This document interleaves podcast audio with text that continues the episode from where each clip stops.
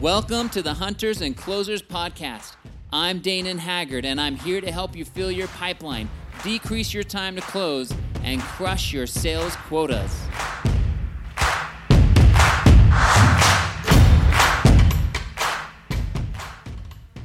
This is Danon Haggard with Hunters and Closers. I'm joined today with the CEO of RizePoint, Frank Maylett.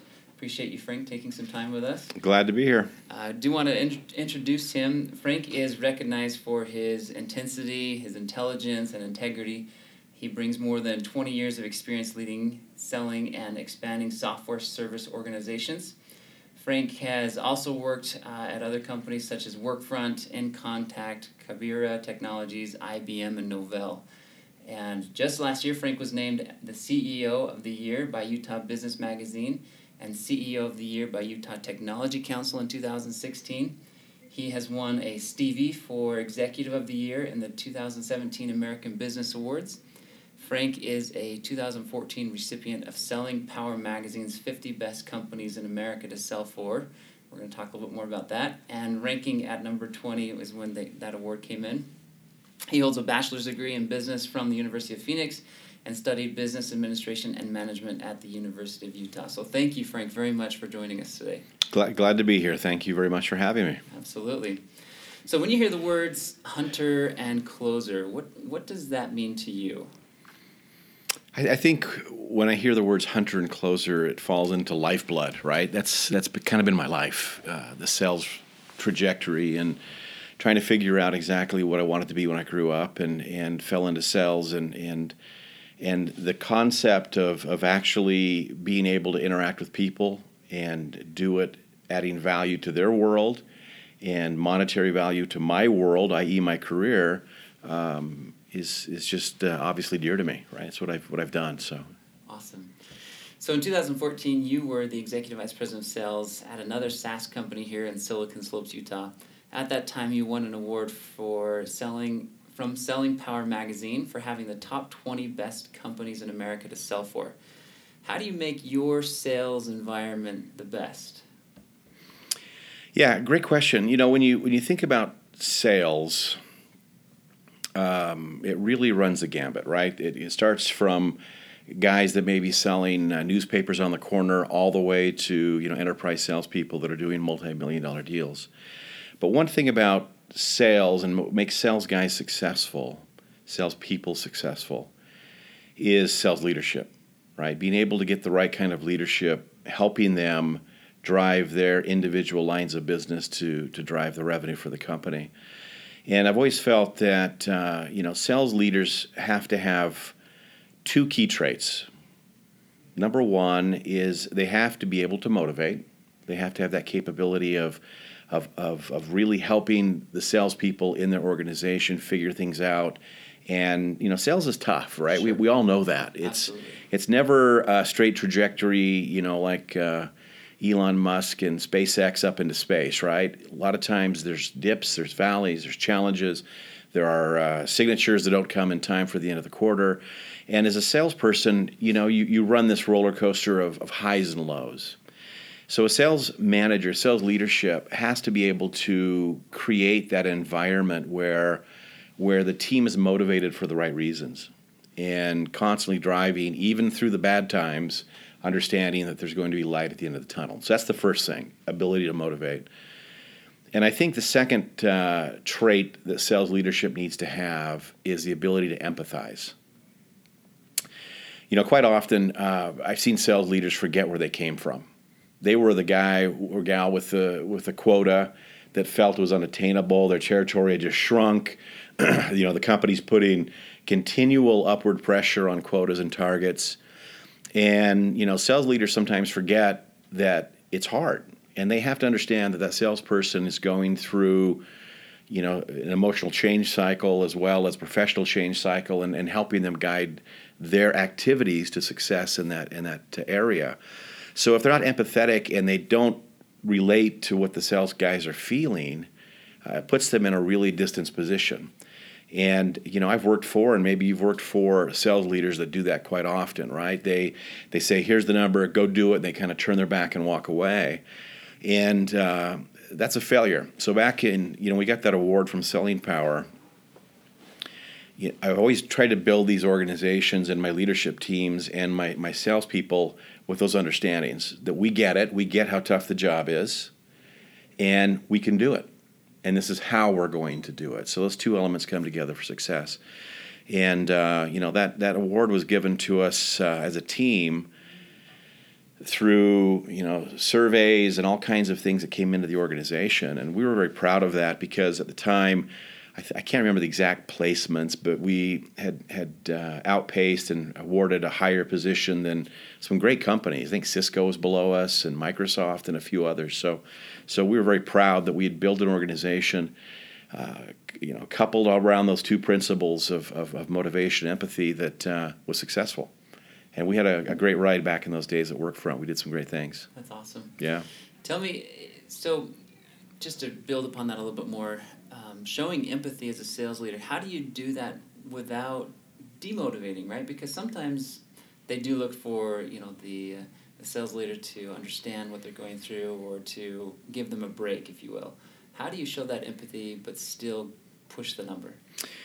Yeah, you know, let's let's make sure that we understand when I when I say empathy, I'm not saying um, going going. Uh, well, I'm not going to use that term. Let's use a different term. Uh, becoming so so empathetic that you believe that they can't get to where they need to be, right? So it's understanding is difficult. Understanding the quote is higher. Understanding the funnel may be light. But a key to a good sales leader is the ability to help that rep figure out how to make it happen. Okay. So it's not just understanding it's hard, but it's hard and here's how we're going to do it. And that's the extra step that takes a lot of brain power from the sales leadership. They've got to take time to to plan and to um, uh, chart out the necessary steps to get to where they need to be. And you know, some sales leaders. Um, I'm not going to use the term lazy, but you know, it's it's easy to get complacent and and think that I've got a team around me or a big team under me, and uh, and, and they'll all be able to hit the number and do what they need to do, or the majority will hit the number and I'll hit my number, or I've got a couple of high-powered, you know, uh, aces in the hole that will will absolutely kill it, and they'll carry the rest of the team. But good leadership's got to plan across the team and, and try to ensure that everyone makes it, and that takes effort. That's awesome. I appreciate that. So, what does a um, as you look at culture, culture is so important to a company, to a sales team, to an organization. How do you build uh, a valuable sales culture? What what are the key elements there in the culture? Well, I think um, you know first and foremost is trust. And when I've run uh, sales teams in the past, you know, one of the elements that I've really focused on, Dana, was really being honest and appropriately transparent with the team. So they understood that, you know, uh, we're not playing games, we're in this together, and together we're going to succeed. The second element is, is I love to celebrate success. And I think companies forget that. Yeah, there's a President's Club trip that most companies do every year, but it's success around the little things. Now, I, have never had a gong, and we've never, you know, closed a deal and run out, you know, and like uh, in the movies and, and uh, banged the gong and said, Congratulations, a sale just happened. But we celebrate appropriately based on, on milestones or targets or big deals that come in. And we ensure that, that we recognize the people that are doing the work, that are closing the deals, and that they get that, that moment in the spotlight. I think that is so critical. I remember as a young, young uh, sales rep, uh, in fact, my first uh, technology sales job, I was sitting in the big sales conference, right, and they were awarding the, the green jackets for you know sales guys of the year and biggest deal and all those kinds of things. And uh, you know, I was I was kind and I applauded uh, gently in my in my seat, watching the other guys take the stage.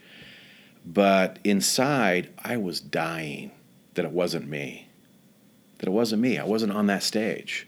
I wasn't getting the award because I wasn't the top sales guy.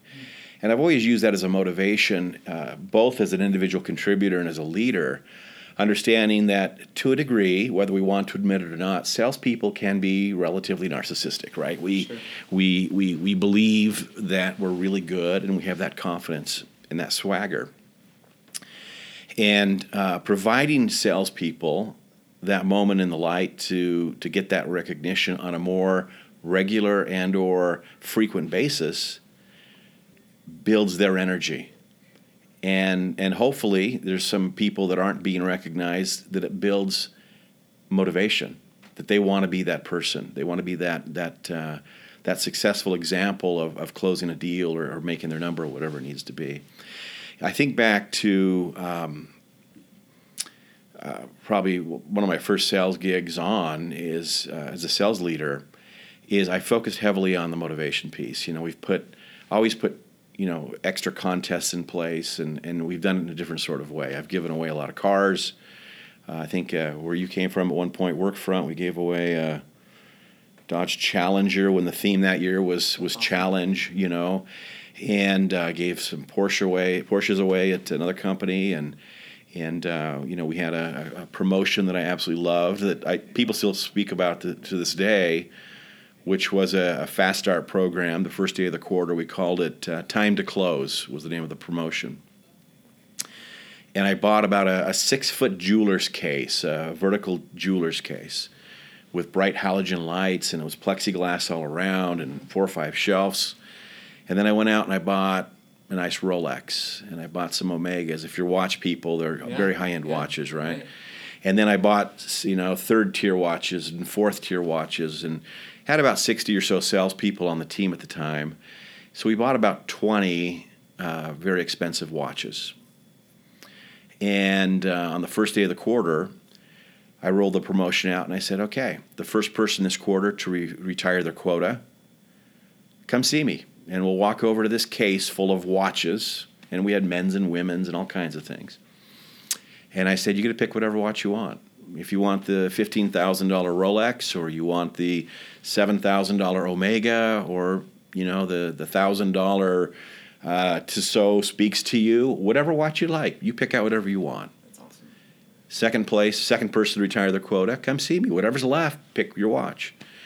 And I, I got to tell you, it was fun. We put it in the middle of the sales floor, and uh, you know sometimes I'd, I'd look over, and there'd be three or four salespeople gawking into this display case, right? Saying, okay, that's the one I want. I'm going to get my quote and I'm going to get that watch and, and the other and whatever happens to be. But it's it's it's these little moments of motivation, sure. right, that keeps the team plugged in. It wasn't horrifically expensive for the company, and uh, I think all the watches were gone by the second month of the quarter. That's awesome. And we had a blowout quarter, right, as a, as a team and as a company. So it's these, these little things that sales leaders really have to be inventive, be creative, think about, and execute that drives that motivation amongst the salespeople. That's great. Yeah, I've worked at you know different companies throughout my career, and uh, the ones that do the best you know incentive programs like that, just there's so much more vibe and just excitement on the floor than there is when there's no incentive or you know something to work for that quarter. So it, it really does make a difference. Yeah, let me add to the culture question because I think another piece of culture is the is the dark side of culture that we as sales leaders have to make sure that we we manage appropriately, and that's the non-performers, right? And too often, uh, you know, one company. Um, local Silicon Slopes company called InContact. Uh, when I joined, I was the EVP of Sales and Marketing, and and there were literally dozens of salespeople in the organization that had never hit their number. That not only in the last quarter, but some in the last year hadn't even closed a deal, but the company had maintained these people on the payroll. And uh, you know, I moved quickly to make that change, and, and we moved the the perennial non-performers out of out of the business. And I'll never forget, Damien, that Dan, that, that one day, uh, one of the salespeople came to me, one of the high performers, and thanked me and said it was so demotivating in the culture that the company continued to hang on to non-performers that we that worked hard and delivered our numbers we felt like what does it matter? What does it matter? So when you build a culture you've got to think of the upside part of the culture but also make sure you manage the, the darker side of that sure. culture and the performance improvements and getting people to where they need to be and uh, I think together you can really build a healthy culture amongst the sales team and, and within a company. That's great. So you've talked a little bit about the characteristics that you look for in hiring a sales leader. What about a sales rep? What do you look for when hiring a you know an individual contributor?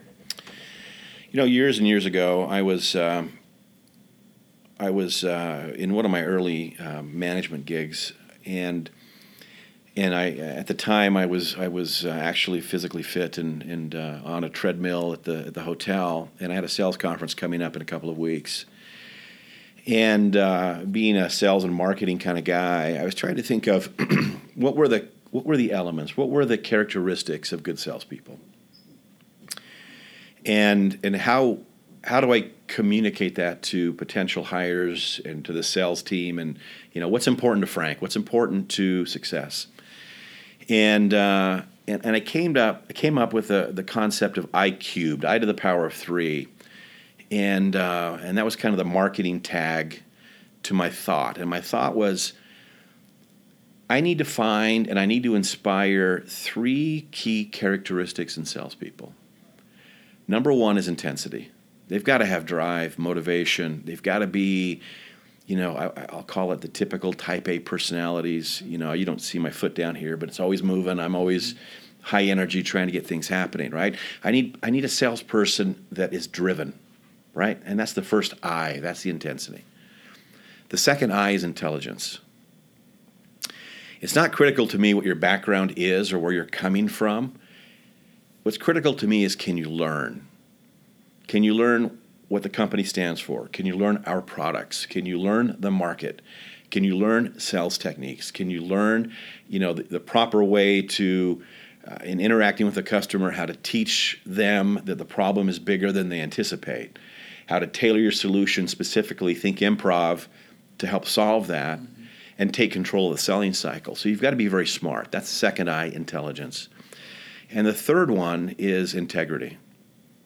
I try to live this in my in my professional life as much as I can, and um, I think I've got a fairly good rep in the market. Is is you know I'm going to tell you like it is and and be open and clear and honest. But I have zero patience for any sort of salesperson, even a top performer, if they're misleading prospects or customers, if they're not being completely honest in all that they're doing in representing our company. Because what happens is no matter how successful a salesperson may feel, it's a it's an undue burden on the company to have to follow them and sweep up all the broken glass from the broken promises. So, hiring salespeople, they've got to be high intensity, high intelligence, and willing to learn, and incredibly uh, honest around all of their their work and what they're doing. And a lot of that, you know, one of the counsels I'll give to any salesperson is when you're when you're meeting with your sales leadership, tell them what's going on. Tell them the truth. If your quota for the quarter is a million dollars and you don't have line of sight to a million dollars, lay it on the table and say, I'm going to commit half of that because that's all I can see. That's all I can do right now. Don't tell them it's a million that only deliver half a million. That throws off all of the planning, the forecasting, all the budgeting, every it makes it very difficult for a sales leader. And in reverse, if your number's a million and, and you've got line of sight to two million, don't tell them it's a million and think you'll be a hero by delivering two million. Mm-hmm. That as well creates difficulties and throws off the process. So it's a key element of integrity is is tell your leader what's going on you know, where you're sitting really and where you need help or where you're going to overachieve or, or, or uh, uh, potentially overachieving and, and keep that communication very, very clean. Because what that's going to do for a sales rep is it builds trust. As a sales leader, I can look at any given point in my career and I can look at my sales team, and I've managed up to, you know, almost 400 sales reps at one company, right? Mm-hmm I can tell you who I can trust. I can look out and see their faces and I can say, that person right there, I trust. And I can look at others that I say they're padding their number or they're, they're, uh, they're uh, uh, sandbagging their number, you know, and, and it creates a little bit of, I don't want to call it tension, but let's just keep the, the, the trust concept going here, but distrust between myself and, and that particular uh, less than truthful person. So, huge counsel is is keep the communication lines open. Tell them like it is. Help them do their job and do it well, and that creates the value to your sales leadership. That's great. It's interesting as I meet with different sales teams, seeing how different organizations, companies will forecast, and some of them want you to forecast your number even though you can't even imagine how you're going to get there, and others are more like you're describing, where it's just be completely honest and tell me what you know what you do have, and then what you're going to do to get there. That's and, it. Uh, I, I prefer the latter personally. Yeah, you know, it only works on the latter, in my opinion. You know, especially for my chair now as a CEO, is I have to trust my sales leader, and uh, the sales leader has to trust his leadership team and his sales reps, and and and we have to make sure that we know what's going on. And as a CEO, you know, it would be catastrophic if I'm getting lip service from the sales leader that all's well and the forecast lines up exactly to the number and everybody's you know projecting or forecasting exactly what we're asking them to forecast and, and then we miss. Yeah. because the, the, the dilemma and the challenge it places the burden it places on the ceo is that people forget that ceos have bosses too. Sure. Right? We've got a board of directors we've got investors and and they're always wanting to get updates and, and, and information around the business.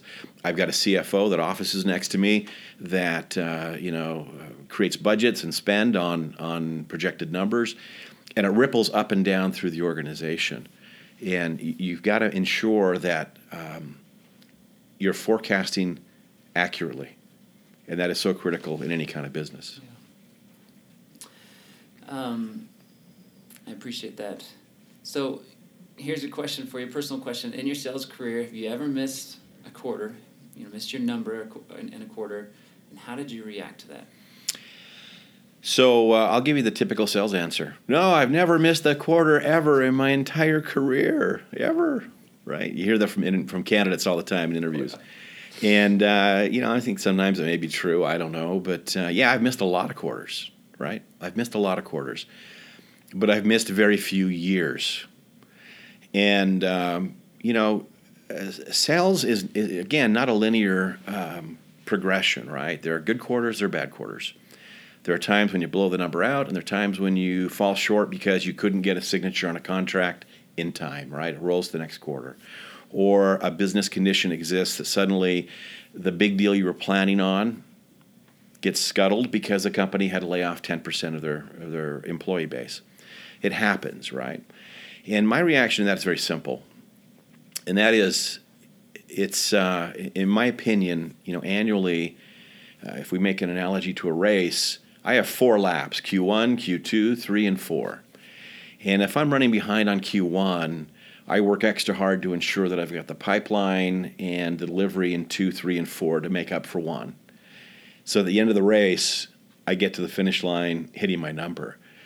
And, um, you know, I talked about empathy and emotions previously. And if you have a bad quarter and you let it grate on you and, and, and you constantly dwell on, I didn't hit my number, it affects you emotionally. Mm-hmm. And you may not think that you're demonstrating that.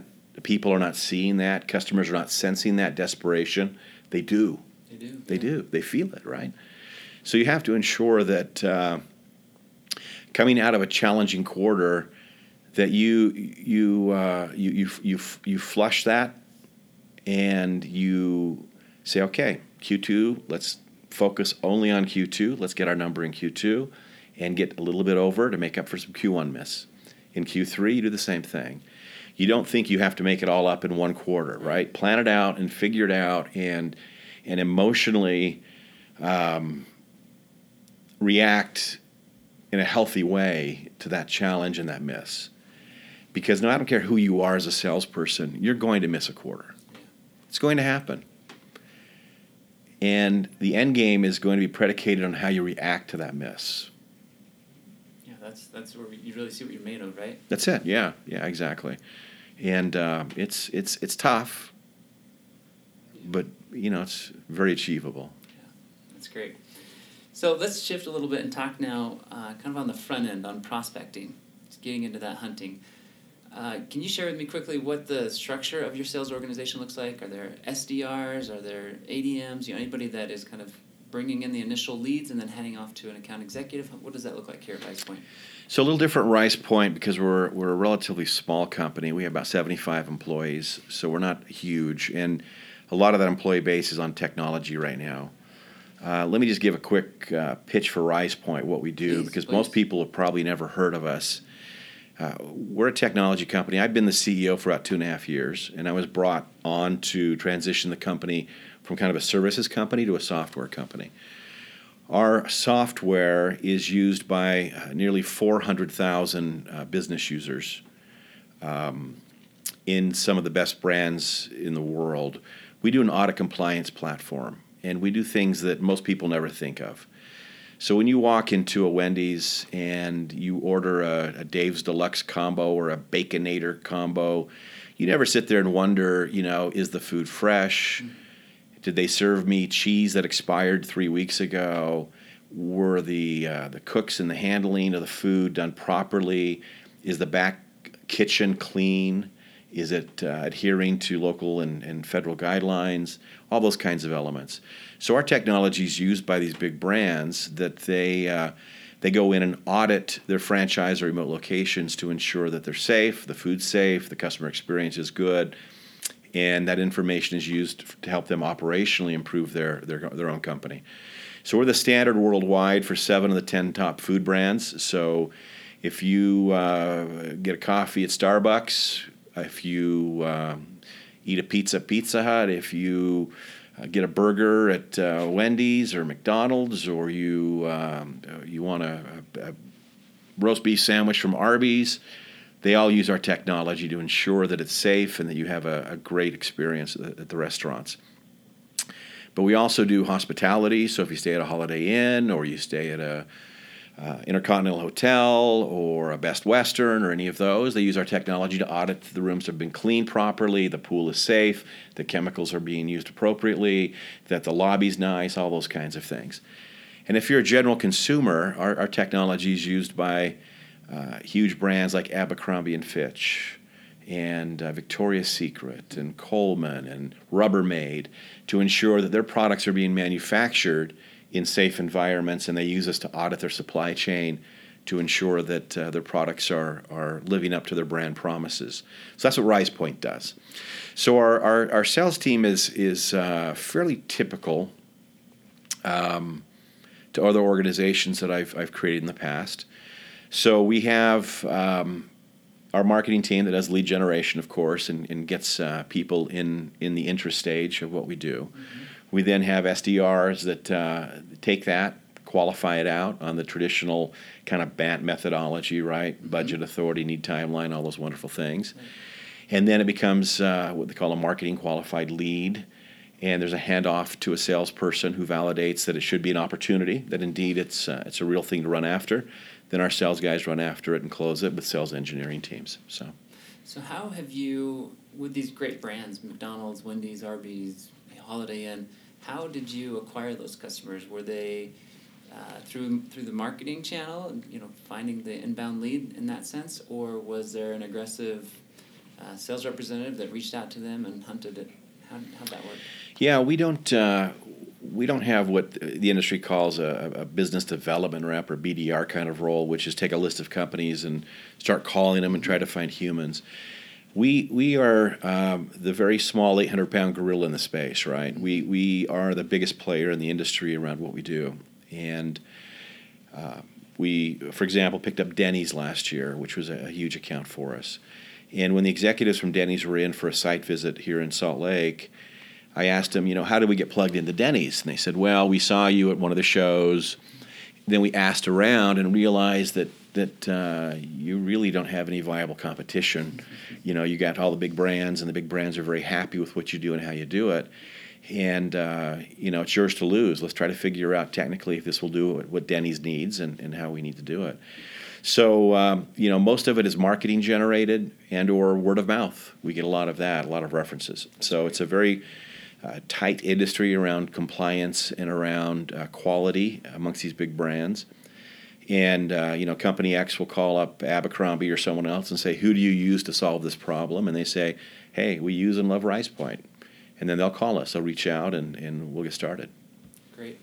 Throughout your sales career, have you had organizations, sales organizations underneath you that uh, would require the uh, account executives or the sales folks to reach out in an outbound world and try and bring in new business, or was it always you know feeding off of the marketing generated inbound leads? No, it's uh, you know even today I made it sound like all comes through marketing, but that's not necessarily true. You know, I think salespeople, I think technologies really help the sales process, right? The marketing technologies, the Marketos and the Eloqua and and uh, you know marketing. When I when I first started, when I was running marketing, for example, with inContact, um, a lot of it was brand and buzz, right? Getting the name out there, getting people to understand who we are and what we do. Uh, there was some metrics involved, but it wasn't really scientific. And then suddenly, this whole concept of marketing analytics came through, and SEM and SEO, and you had to be, as a marketer, very tuned into the numbers of what needed to happen. And then um, that proliferated to a real upsurge in, in SDRs, BDRs, ADMs, those kinds of roles. And then salespeople um, started recognizing that the company was spending a lot of money on marketing, a lot of money on these lead gen qualification teams. And they were able to sit back in their chair and, and just wait for these opportunities to come across their desk. And then their role was to sell those opportunities. Well, I think that's a misnomer. I don't think that really truly exists, right? I think any salesperson who's sitting back waiting for marketing to hand them their opportunities is going to fail. I, I, can cite, you know, many numerous examples over the past couple of years where companies that were spending exorbitantly in marketing and SDR, AD, uh, ADM, and, and, and BDR teams have cut that spending down and gone back to the sales team and said, "You've got to go out and find, you got to hunt, you know, some of these opportunities." And I'm seeing salesperson after salesperson fail because that's not how they've been doing it, right? They've been literally sitting at their desk waiting for the next opportunity to come across and then selling and not hunting, not finding. So you know it's it's uh, it's a situation to be a successful rep. You have to understand that you own your destiny, right? You own your success. You own your number. You own your paycheck. You own your career. And what are you doing to get there? And if you're strictly depending on others to feed you like a little baby bird in a nest, waiting for mama bird to come by with a worm, right? There will come a time, maybe not today, but in the next six months or whenever, when you're going to starve to death. Right. So I always encourage the salespeople to spend at least 30% of their time self prospecting, right? Going out and making calls, making target lists, doing some LinkedIn research, whatever they need to do to augment whatever marketing's bringing you. Because if you do not have that skill when your company makes a decision to shift their model, you're going to fail. Right. You are going to fail. And, you know, I, I could think of uh, dozens of people, and, and you probably know many of them. It's a small valley, right? But uh, that have failed recently because that's what they did. They sat and waited, and then when that was turned off, they, they starved to death. So that's good. That's a good good number to hear from you. Tell me, as, as a CEO, I'm sure that you get plenty of other salespeople reaching out to you, trying to sell you yeah. different products and services. What resonates best with you? Is it an email? Is it a, a cold phone call that someone leaves in your voicemail, or is it a snail mail in your in your box? What what works best for you? You know, I. Uh, maybe I'm overly empathetic to lead gen people, having come come up as a salesperson, right? But I look at all of them, right? I'll listen to the phone call, I'll read the email, I'll look at the snail mail, I'll, I'll see what they're having to say. And I even go one step further, and, and uh, this is probably silly, it's a big time suck, but I'll even respond to their email and say, hey, thanks for the reach out. We have no fit at this time. Have a great day, right? And I do that because I just remember myself in that sure. role early in my career, and and I know it's that it's a hard. Yeah, it's not normal. It's I mean, people sometimes treat other people very poorly, but I empathize because man, I was there, right? I was that person trying to feed a young family and and trying to get that lead or trying to get that deal going, and and I, I understand what they're going through and the pressures they feel, and I think it's it's worthy of a respectful response, even if it's just no interest. But uh, what resonates, and, and, and I've had some that I've, I've actually engaged with, uh, what resonates with me is if, if they come with an open communication around solving a problem. And they've done the research. They know RizePoint. They may have, you know, checked some of our blogs or looked at our website and they see an opening for their technology that would solve what they perceive as a legitimate problem, and they present that to me, not in a a uh, you, you see all these latest you know fads of lead gens with video attachments and all these kinds of crazy things, but uh, you know if, if, they can quickly and concisely um, present to me, if you have this problem, I have a solution, then I get interested, right? I want to I want to hear how they would solve that problem. And uh, I can't tell you how many times, and this is for all the, the lead gen folks, even sales folks that may listen to this. All four of you uh, that know me or whatever, but uh, my family will listen to it probably. But uh, um, when you when you send these emails or the voicemails, take the time to understand what's going on. Right? Understand the name of the company, which sometimes is sent to me wrong. Understand my role at the company which sometimes comes across in the email as as the leader of technology in your company i'm sure you have a no i'm the ceo yeah you know you if you want just a technology guy i got a great cto the guy's amazing right, right?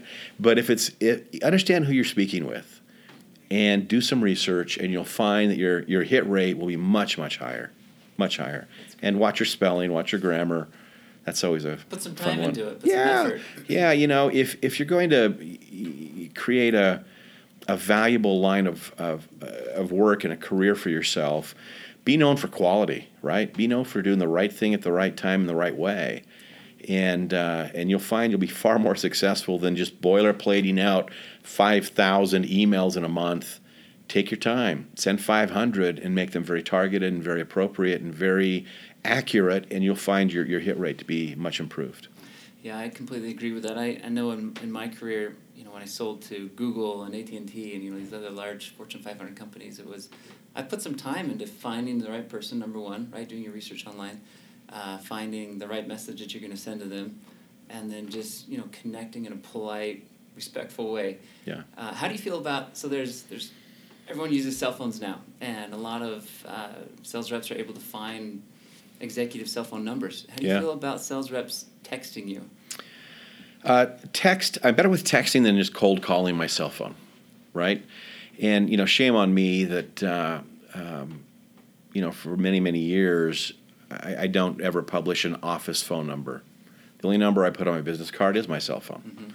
Mm-hmm. Uh, but because it's there, you know, I, I, I would assume that people assume they can just pick it up and, and dial it and, and cold call and whatever happens to be. I don't get a lot of them, but I'm I'm a little bit less patient if if they're calling my mobile phone and they don't uh, immediately have a great value prop right to catch my attention, and um, um, but but again generally okay with it, but but text for me is better because I can answer thoughtfully and respond back and say, thanks for the text. Uh, you know, yes, I'd like to hear more about what you're doing, or no, not a fit. I don't need to offshore my technology to, you know, Cambodia or whatever mm-hmm. you're selling today. So, um, you know, use it gently and and and be incredibly efficient in what you do. And um, you know, I'm, I'm the kind of guy that I answer my cell phone. I don't just let everything go to uh, voicemail and then kind of weed it out. So quite often, you know, I'll be in a situation where I've got a minute and the phone will ring and I'll pick it up and it'll be, "Hi, I'm you know Steve or Mary and I'm selling this and I'm doing this and I'm doing the other thing," and uh, again, in, in the first few seconds, if they can establish that they understand my business or have a problem, I'll have a good conversation with them. I've had some of these that have gone 30, 40 minutes long. And I've had others that I've said, stop, please, just stop talking. Let's not waste each other's time. Yeah, I, I have no interest in this and uh, good luck on your on your calling, but uh, I'm not your guy, right? Yeah, that's great. So, um, in your mind, what sets apart the salespeople that consistently close more deals than the rest of them? It's easy. In in, in my humble opinion. It's very, very easy, and that is they take the career of selling seriously. You know, if you go out and you pick any sales floor and and you interview, let's say, 50 different salespeople, uh, probably less than 5% of that floor said, When I grew up, I knew I wanted to be a sales guy. They wanted to be something else. They wanted to be lawyers or doctors or engineers or train conductors or astronauts or something else, right? But based on life experience and life opportunities, they found themselves in sales. When they get into sales, some of them are naturals. I believe that natural salespeople exist. And I also believe that salespeople can be trained and developed. I've done both. I've, I've been able to work with some great uh, examples of both, both scenarios. But the challenge is if you are quote unquote a natural salesperson and you've fallen into the career and it seems pretty easy and you're closing deals, um, sometimes you think it's too easy. And I've got a good friend who's a cardiologist, and uh, I was at dinner with him, uh, I don't know, two, three weeks ago, and we were speaking about something, and and uh, he was telling me that he had to go to some additional board certification stuff, and he had to study up on some new procedures or whatever happened to be.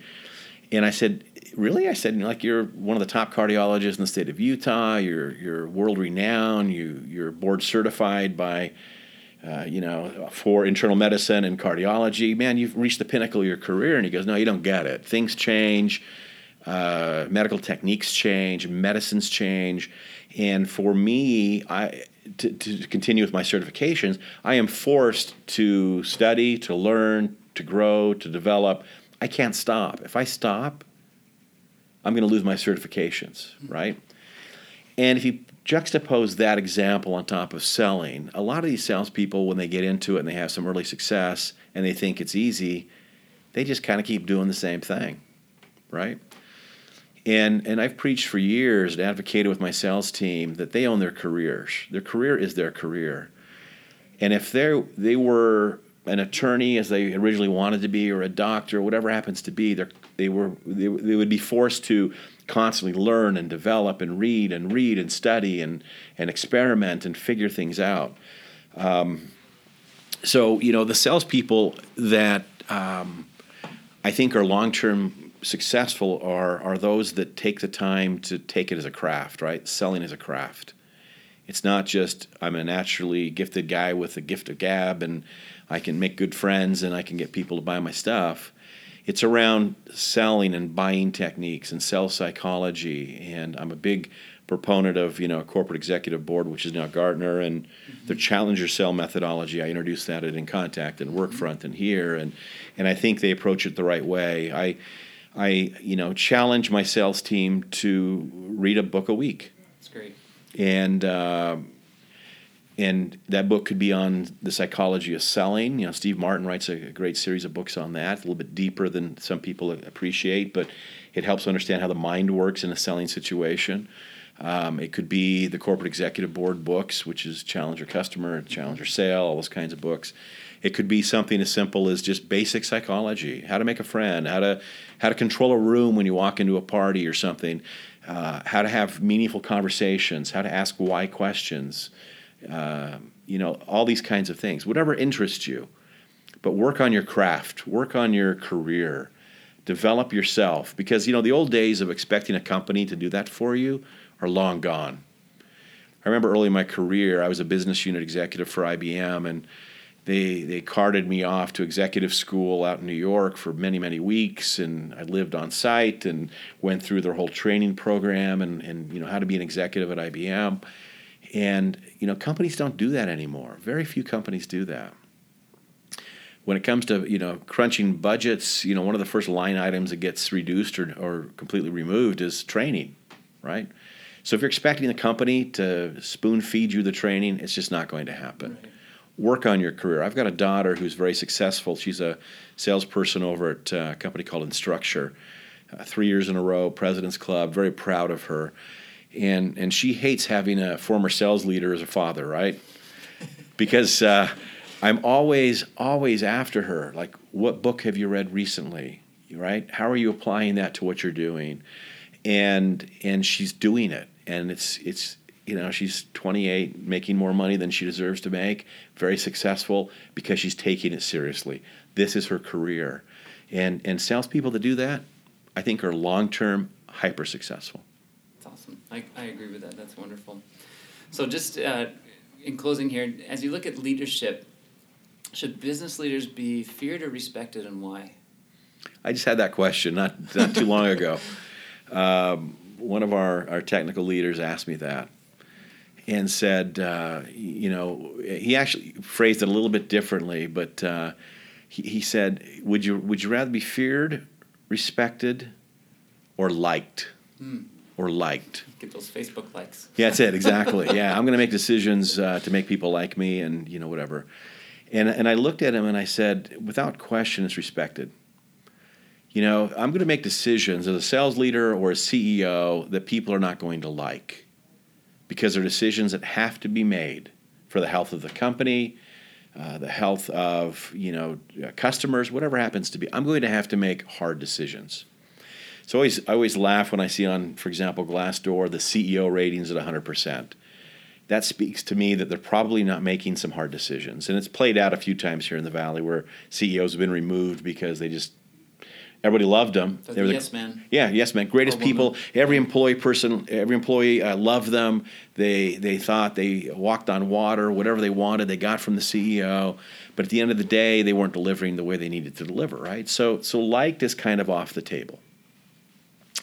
Feared is just wrong you know, in my opinion, if you're you're managing or trying to motivate through, if you don't get this deal done, you're going to lose your job. You understand what that's like?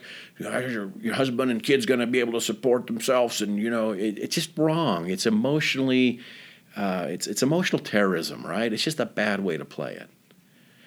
But if you're open, if you're honest, if you're empathetic to their situation, if you're motivational at the right times and in the right ways, they'll respect you even when you have to make hard decisions, even when you have to shrink territories and increase quotas and change comp plans, they'll get it because they know you're doing it and that, that motivation is from the right place, right? From the brain, from the heart, and, and they can believe in what you're trying to do.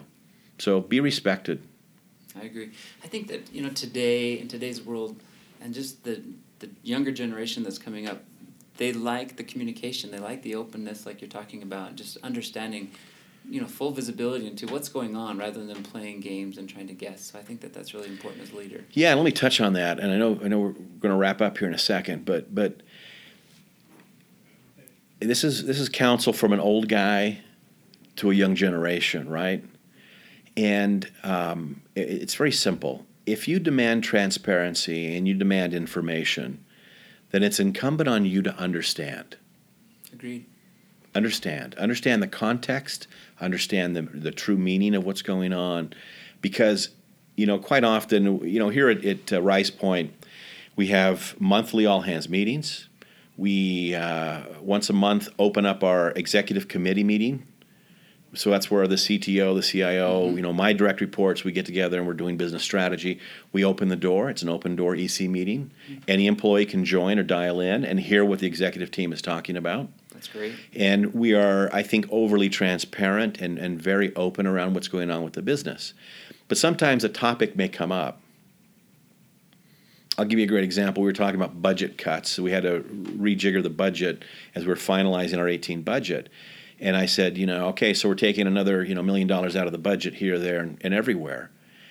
And if I would have stopped there, the people in that room that had that quote unquote transparent moment would say, oh, we're down a million dollars. Something's wrong, right? So I had to say, okay, for those in the room that may not be familiar, our budget is still currently X amount of dollars over last year. This is not because of financial distress. We've got plenty of cash. This is because we are not going to focus in certain areas. In other words, I had to, I had to take time to explain what context. it meant. Give context. So if you want transparency, kudos to you. If your company gives it to you, even better. But it is your responsibility to understand what it means and not assume what it means. Don't read between the lines. That's it, exactly. exactly. Hey, I was in a meeting. Frank said we're cutting the budget by a million dollars. We're going out of business. No, has nothing to do with that, right? So understand what you're hearing. And if you don't understand, ask a question. Ask Sales 101, a clarifying question, Exactly. right? So, does that million dollar budget reduction, what does that mean? Why is that? How does that compare to 17? You know, ask what you need to know and don't assume. That's great. Great advice. Well, I really appreciate you taking time today to, to join the Hunters and Closers podcast. It's been wonderful talking with you. Great insight. You've got a great background and wonderful, uh, you know, accolades and awards that you've won. So thank you very much, Frank. My pleasure. Best of luck in all you're doing. Thank you. Have a great day. Thanks.